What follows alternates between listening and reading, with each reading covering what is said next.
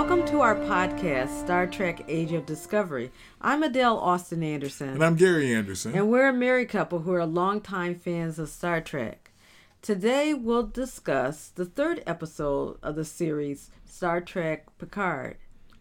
Gary, why don't you start off with a brief synopsis of the episode entitled The End is the Beginning?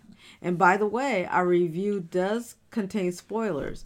So, if you you might want to watch the episode before listening to our analysis. Okay. So like last week's episode, this episode begins with a flashback to 2385 and the Mars attack. Outside of Starfleet headquarters, Raffi is anxiously awaiting Picard's return from the meeting with Federation officials to gain their approval for a revised plan to rescue as many Romulans as possible from sure death by their sun going supernova. Picard tells her that he gave the Federation an ultimatum to either accept his plan or his resignation. But then he was surprised to learn that they so readily were willing to accept his resignation. Raffi, who served as Picard's first officer, encourages him to continue to find a way to carry out the rescue mission. However, Picard has given up and decides to retire to his family's chateau. We move forward in time to 2389. Picard is at Vasquez Rocks with Raffi to help seek her assistance in getting a ship and a captain so he can go in search of Dr. Bruce Maddox and Soji. An embittered Raffi tells Picard she still feels betrayed and abandoned by him. The Federation turned down his request to rescue the Romulans, and she lost her Starfleet commission and security clearance. She has also succumbed to addictions that have plagued her for over a decade. However, her loyalty to Picard and interest in the mission leads her to find Picard an unregistered starship and a captain to pilot it.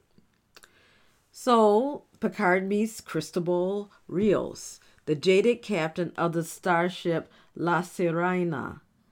Rios was a former Starfleet first officer on a heavy cruiser called the Ibn Majid. However, he was emotionally scarred by witnessing the violent death of his captain and the mystery which convinced the Federation brass that they should erase all evidence of the ship from its records. Despite Rios' cynical facade, Picard is able to see that he would be a trusted and resourceful member of the mission. Picard also notes Rios smells of Starfleet, and he actually is somewhat of a fanboy of Picard. Right. So, two more people join Picard's crew. Well, sort of. Through her research, Raffi believes Bruce Maddox may be holding out on Freecloud. We're not given any other information about Freecloud other than the fact it will take a starship to get there. Raffi tells Picard she is not joining the crew. She says she just wants to hitch a ride so she can get to Freecloud.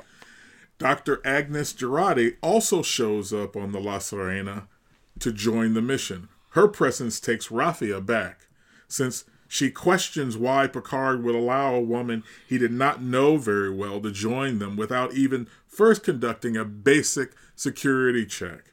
However, Picard gave Jurati permission to join them after the scientist fortuitously showed up at his chateau after it was under attack by the Tal Shiar slash Zhat Vash assassins who came to kill him.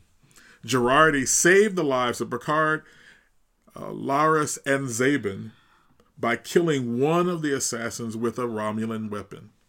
Jurati informed Picard she had a visit from Commodore O, the head of Federation security. She confessed she told O about her conversation with him, as well as his intentions on carrying out his plan to find Dr. Maddox and Soji. However, she told Picard she still wanted to join his expedition in order to meet Soji, who, like her murdered twin sister, supposedly appeared indistinguishable from a human. At episode's end on the starship, Picard gives his classic command to Rios engage, and the ship sets off across the galaxy in search of Dr. Maddox and Soji. But there's also a B plot. Yes, there is. Uh, and that took place on the artifact, the former Borg cube, which is now under the control of the Romulans, who are using an intergalactic workforce to harvest Borg technology and port former Borg drones to other uses. Here we meet Hugh, a former Borg drone known to the crew of one of Picard's former ships, the Enterprise D.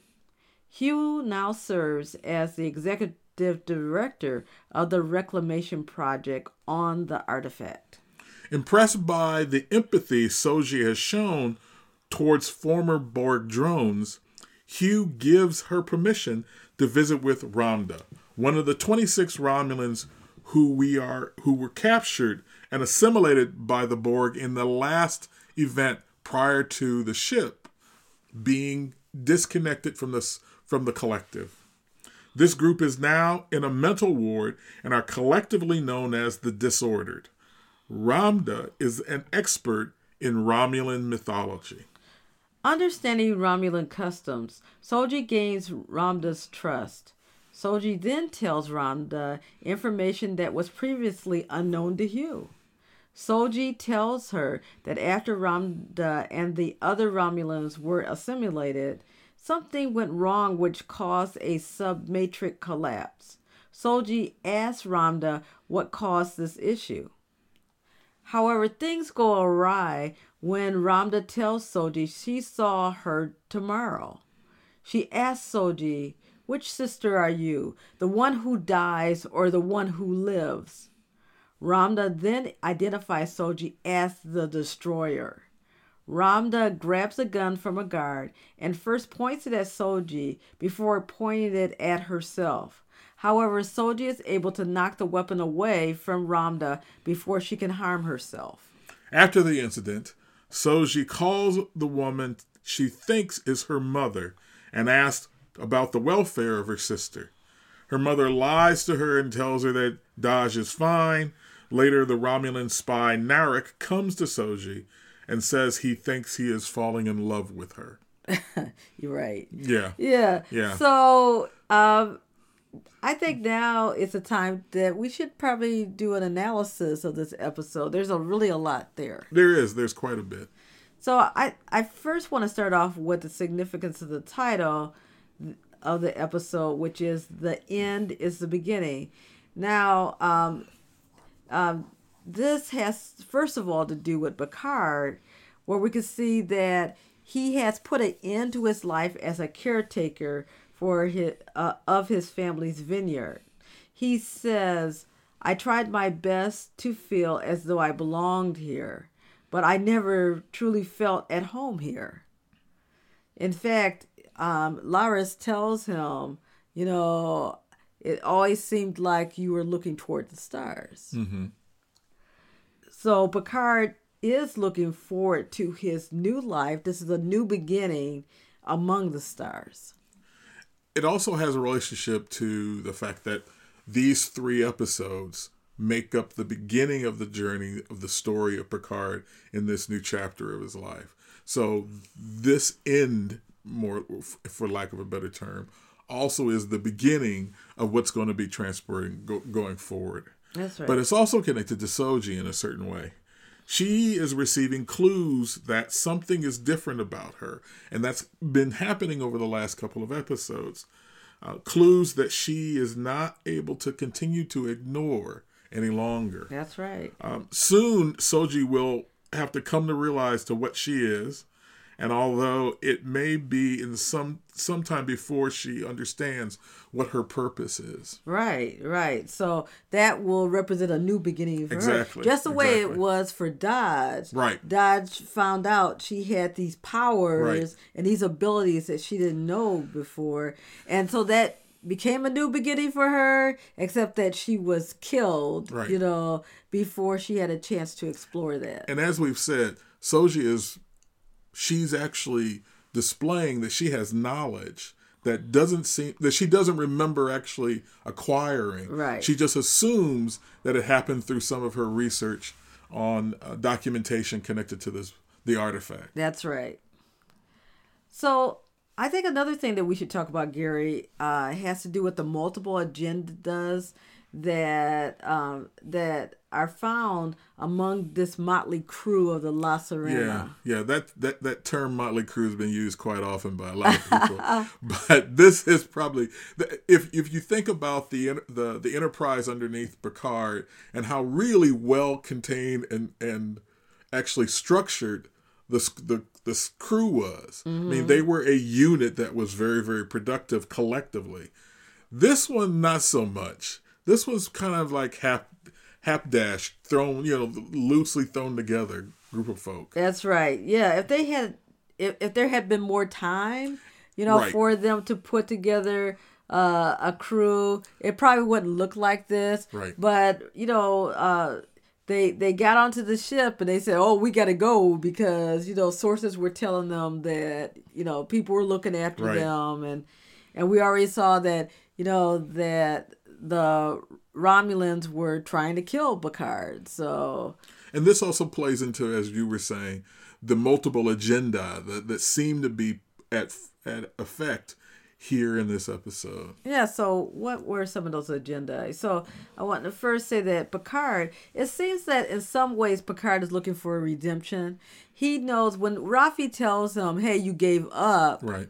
You know, um, which was uncharacteristic of him, but uh, but it also was a matter of hu- hubris too. Exactly. When he was told that uh, that uh, you know he gave you know the brass an ultimatum and they chose oh well we'll just take your resignation yeah, they called his bluff yeah they called his bluff and, and he, he, had not, he had nothing to back up it with right so exactly. he had to walk out the door exactly yeah. So, um, so again, he seems to be looking for redemption, uh, because of the fact that he did not continue to fight uh, to rescue more Romulans. There's also a sense of loss for him, and it's not just a sense of loss in regards to what he, how, what his sense of purpose was as a Starfleet admiral. Yeah. But also a sense of loss in regards to realizing that the life he now lives came at the price of Data. Right. And so right. here you have him. Right. He's unsatisfied with the what he is doing. And he has the capacity and the possibility of actually having a, a, a new purpose. That's right. And so it's connected to him actually wanting to prove worthwhile for the sacrifice that Data went through in attempt to try to find these this these this this daughter for lack of a better term, right? That you know may be based on his own neurons. That's right. Now, the when we look at Raffi, Raffi has a completely different agenda. I mean, when we are first introduced to her, she pulls a rifle on Picard. She she's prepared to take him out. She does not want to listen to his his requests. All she wants to do is drink his wine and tell him how horrible her life has been um, and and actually show it to her too. I mean, right. Um, but she's looking, I think, for some sense of healing. Yeah. Uh, from, she's trying to find a way of addressing her addictions um, to a certain extent. For her, inertia that that followed her disappointment in both Picard affected her own perception of herself. That's right. Here she is. She too has been out here in the desert. Right. Basically wasting away and occupying her time by taking this drug that allows her to, you know, pass the time, but be distracted from her own pain. That's right. You know, in, in a way, it is. Um, there's a sense of tragedy that went There's on here. A lot of tragedy. Uh, in that she looked at Picard, somebody who she looked up she to. She looked up to. And he fell. Yeah he fell from grace, really, uh, uh, because of his own hu- hubris got in the way of him finding another way to save those Romulans. And so she looks at him and she goes, "Hey, if that happens to him, you know." uh, you know, what do I have to look forward to? Right. And so that just stopped. That really just stopped. It retarded her growth. And the other thing is, if, if you look at it, so he's living on the sh- on the the chateau with Laris and Zhaban, That's who right. he meets in that incident on that Romulan colony. They're there with him. Right. Raffi, who he seems to have had an extremely intimate relationship with, more so, more so than even with Riker, because she calls him out of his name. She does not give She him. She calls him JL. She calls him JL. She does not call him Admiral. She doesn't get any of the protocols that you would naturally have, and he does not contact her in 14 years. Yep. Yep. And that and that may have been that to be with her reminds him of what he didn't do. Of his failure. so that's why he had to cut her off. You know. which again goes back to a thing where it was all about him Right. and so he he's so connected to his own uh, disappointment that he can't see or extend himself out to assist anybody Right. So the another person we want to talk about is Captain Rios, and you know, to be honest with you, I'm not sure, you know, what his agenda is.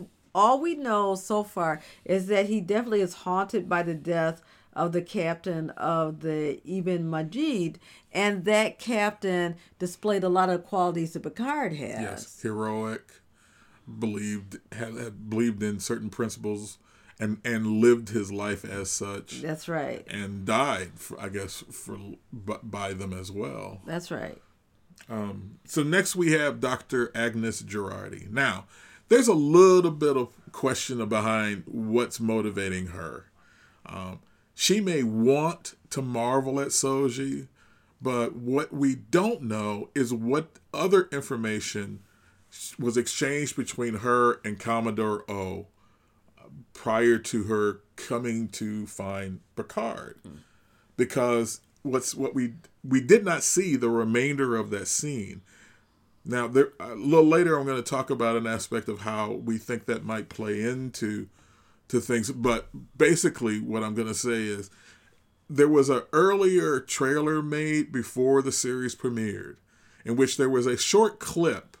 Most of us may not have seen it of Jurati in that scene where she is found listening to opera by O. Um, o actually performs a Vulcan mind meld on her. It's a very brief scene. It doesn't really transpire more than a couple of seconds, but you see O's hands on Jurati's head in the same fashion as Spock would have when he was doing a mind meld with somebody it appears that that's the continuation of the scene that we we saw that was cut off between the two of them. Um, could that mean that Jurati is programmed to serve O in some kind of capacity? We'll find out. Yeah. I just know that it's just very odd that you have a woman like that. She's she's able to pick up a Romulan rifle, kill a Romulan assassin without any problem. And she just happens to be there conveniently at the time that she would need to enter, come in to save the day. That's right. So, the person we want to talk about happens to be Hugh. Now, he's obviously not part of Picard's crew, but uh, he definitely is an important. He seems like he's going to become an important person in this series. Uh, so, we want to know what was his motivation for serving as executive director of the Reclamation Project. Now, Hugh understands the Romulans want to exploit the technology and the former Borg drones. He does feel empathy for those drones since he also was a drone. And it also seems that his presence with the Reclamation Project, um, that he senses that this is his responsibility, you know, to watch over these drones. Well, well, he appears to be the most um, um, advanced former Borg drone that they have. that If we've you- seen so far. Right, Yeah. and, and and and this episode answers some questions that we had about the the the XBs as they call them last in last episode. Number one, it makes they make it very clear that all of the XBs that have been you know detached from the Borg and had all their technology take off in them, they're here. They're not released back into space or anywhere else. They're all on that cube. And I suspect that's part of the reason why Hugh has gotten into this position of authority because he, as you were saying, he holds a responsibility, but he also is the one who is most able to communicate with the Romulans, partially because of what you know what he went through on TNG by becoming detached from the collective much earlier. Right. So I think that both he has the responsibility, and I think he also is aware that they're not going anywhere. The Romulans are not releasing any of these drones out off of this cube. All right. And but even though they're detached from the collective, Yeah. uh, we do find out as actually we learned this in uh, through Picard's experiences being part of the Borg collective is that even though you're detached, you still have this connection Yes. somehow. You're detached, but you know, uh, you, you could still sense That was evident uh, in other first, Borg right, or, that- or other people who had been Borg. right. There, that was evident with Picard in First Contact. That's right. He was still hearing the call of the collective when they were when they were around. Right, even though he himself had been re- had been detached, right? And he was able to when Hugh was originally introduced on the show in I, Borg, he was able to engage with. That's right. Because Hugh saw Picard as Locutus. That's right. We also want to talk, uh, uh, or at least talk a little bit about uh, some more information we have uh, found about Romulan culture through this episode. yeah, that's So- that's that's actually been one of the most exciting parts of this episode. Yeah, it's been very interesting. So, uh, so we see that Soji wishes to question a former Borg drone named Ramdha, and we again we are told that she's an expert on Romulan mythology. She has been held with other Romulans who were the only known members of that race to be assimilated. They have been named the disordered by Romulan officials. They all appear to be lost within their own trauma. Yeah, that's the most evident. They they don't seem to acknowledge that there are others around them. Yes. You know, one guy is playing with what looks like a, um, a Rubik's cube, and the others are like leaning up against the wall, focused on something else. So, so they're all in their own little worlds. Now, initially, Soji refers to the Romulan religion as mythology, but Ramdha tells her that the better word for that would be news. Mm-hmm. And then, then the analogy that Ramdha is making is that she views her rel- the religious text or the or the frame the frame of her religion as similar to the way Christians perceive the Gospels as good news, um, a revelation, the living word of of Jesus, and that they so it's connecting them beyond a time period. Right. And so, in many cases, when she says, like when she says, I remember you from tomorrow to Right. Soji, she's acknowledging that there's a, a there's a connection of of memory that that doesn't fit in the linear narrative structure. That's correct. Yeah, mythology gives this um, sense of, at least the way we use it today, it gives a sense of something that is in the past and something that you know may not be true. It's just legend, you know. But uh, but that is definitely not the way that Ramdha sees it. No, no. There, you also see her playing a card game that's called the the Pikmet, um, which is a series of cards with images on them. One of which is uh, is a card that has twin sisters on it, All right. which is connected to a lot of religions that play with twins that are displayed. And also, when you look at it, the culture of Romulus, the Romulan Remus from from Roman mythology, is about twins as well. So anyway, that that kind of connects into the larger context that we're talking about here. Yeah, the the ship um, that Ramdha and 26 other Romulans were on before they got captured, that ship was called the Shenor. Yes, and that's important because, as I said, that's the last ship that that cube assimilated prior to it being disconnected from the submatrix. Yes. Um, Ramdha becomes uh, disturbed when she says, I remember you from tomorrow. And we see how that plays out through the remainder of that scene. Once Ramdha identifies Soji as the destroyer, there is a shared acknowledgement amongst all the other Romulan former former Borg drones that she is somebody that they that they that, that is dangerous to them. Right. And all of a sudden they've they've all been for the most part all of them have been in their own little worlds. This in this case, they actually all focus on Soji for the first time. So even one of the Zhat Vash or the Tal Shiar assassins. We don't know which one it is. Right. Even one of those assassins who survived the attack on Picard's estate identifies Soji as the end of all.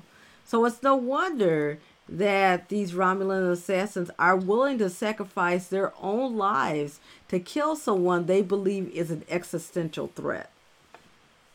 Now, in episode two, we heard from one of the Romulans in charge of the Borg Cube um, that one should be aware if their badge would start to glow. Mm-hmm. Now, Soji's actually in this episode, we see her badge did glow briefly when she touches Ramdha's hand. I mean, it's clearly seen in in the in episode. Now, nothing nothing seems to transpire other than uh, Ramdha becomes more upset, and as I said before, the other Romulans in the ward begin to focus on Soji. But that's the only thing that seems to transpire, and no one seems to recognize that her badge is glowing, even for a brief period of time. So, throughout her investigation of Ramdha, Soji reveals that she has an in depth knowledge of the circumstances surrounding Ramdha's assimilation. However, there's no explanation as to why the submatrix connecting it to the Borg collective suddenly collapsed. In other words, the Borg cube might not have been severed from the collective if it hadn't captured the Romulan ship. So that actually, yeah. the, the possibility of that sets up a larger question about what is there a connection between Romulans and Borg, right? Which I think is going to play out throughout the rest of this series. Mm-hmm because uh, yeah. So our favorite Easter eggs. This is another segment we're adding in. Um, every week there's quite a few Easter eggs that are embedded in this series. Quite a few. And obviously, the writers know a great deal about what makes up Star Trek canon. And so they're plopping them in. Adele and I have picked a couple. Adele, why don't you go first? Yeah. So my pick this week concerns the place where Picard tells Raffi that his Starfleet superiors accepted his resignation rather than grant him his request to find another way to save as many Romulans as possible from the destruction of the supernova. Now, this site where he's talking to Ra- Raffi was the grounds of Starfleet Academy, where a young Picard was given encouragement to stay in the academy and become an officer. This encouragement was offered by the groundskeeper named Boothby, mm. who yeah, I remember that. Yeah, who Picard called the wisest man he has ever known. In fact, he told um, Wesley when he went to the academy to look the guy up, and That's he thought it. he was going to be this major professor or captain. Right. Turns out he's just the groundskeeper. Well, you should say just the groundskeeper. Well, he was the groundskeeper, right. which which I I don't think was ever the clarity of that wasn't made wasn't evident in uh, uh, Picard's advice to Wesley. Exactly. Let's just, let's just put it that way. So it is ironic that the site where Picard fully committed to Starfleet was also the site of his acknowledgement of his resignation from that organization. Yeah. Now my pick is a little different. Um, this episode gave us quite an interesting look into technology that's that's presented to us post Voyager. Mm-hmm. Specifically, I'm talking about the emergency medical hologram, and we also discovered that there's an emergency navigational hologram, mm-hmm. Both of which were on the La Sirena. The emergency medical hologram we've we've seen before in Star Trek have looked primarily like their creator, Dr. Zimmerman, who was played by Robert Picardo, who also played the EMH on um, Voyager. The version two of that of the EMH was played by the actor Andy Dick, and we saw that also on Voyager. Mm-hmm. So on Rios's ship, all of the emergency hologram programs appear to resemble him. right. They just have these UK accents. Right, right. The the EMH has a posh British accent pad, speech pattern, and the emergency navigational hologram speaks with a very thick Irish brogue. Now, I do know this, although uh, the actor who's playing Rios, it has a Spanish surname. I mean, his his his his he, he is he is of Hispanic background he actually has a British accent. Oh, so I, he's a British citizen. Yeah, I think so. I'm pretty sure as much. And I, I would I would stake my life on it. In fact, ooh. oh. But for the character, he's playing it with a, uh, a, a Spanish accent. Right. So I think him putting in the the the EM EMH with the British accent and the ENH with the Irish accent was just him showing off his his vast theater training. so he can show so he does three different accents in one episode, one of which is actually his. But I think that that was interesting because it kind of gave us a, an idea. And I think it also says something about a captain who creates all of the holograms to look like himself so basically, when he's talking to him, he's talking to a, a facsimile of himself. Right, right. Well, and, and and you could see that the that they serve actually as his conscience. They do, but in both cases, yeah. in both cases, they actually commented on his behavior mm-hmm. in front of other people. Right, right, right. So, what are we looking forward to? Well, first of all, uh, I'm looking forward to learning more about uh, Romulan news or mythology and the meaning of Soji being the destroyer. Yeah, that's going to be an interesting um, development. Um, I'm also interested in uh, regarding Captain Rios. I want to find out what happened to the Ibn Majid. Now we know that this is, as far as our knowledge of Star Trek canon, this is the third Starfleet ship that has been erased from the registry. That's right. Obviously, the first is Discovery. Right. The second one was the Pegasus, which Riker served as uh, first officer on the one that was um, experimenting with uh, phase technology. Oh, right, right, right, right. And got captured in, in uh, the the cloaking device and the um, and captured in the asteroid. Yeah, that's so that's during the next generation. That's during next generation, and then this is the third ship we've heard about who's been erased from Starfleet registry. Right. So that's interesting. Right. We're looking forward to meeting other new uh, for other crew members that are going to join. We yeah. saw in the trailer, it looks like you know at least one other. Uh, well, what we saw, if not in the trailer, in previous trailers, we had seen both Narek, who I don't like, right, right, right, right, right, and Soji are on the La Sirena. Right, but we also see the the elfin kind of uh, yes, guy. Elnor. I think that's his name. Elnor, Elnor right, yes, yes. right. Romulan Legolas is what some people right, have been calling right, him. Right, right, yeah. Okay, we also want to find out what is the nature of the Zhat Vash alliance with the Federation as we said before, Raffi believes there has always been a connection that was associated with the Mars attack. So all this activity that's been going on in the, when they were trying to capture Dahj seems to be an extenuation of that.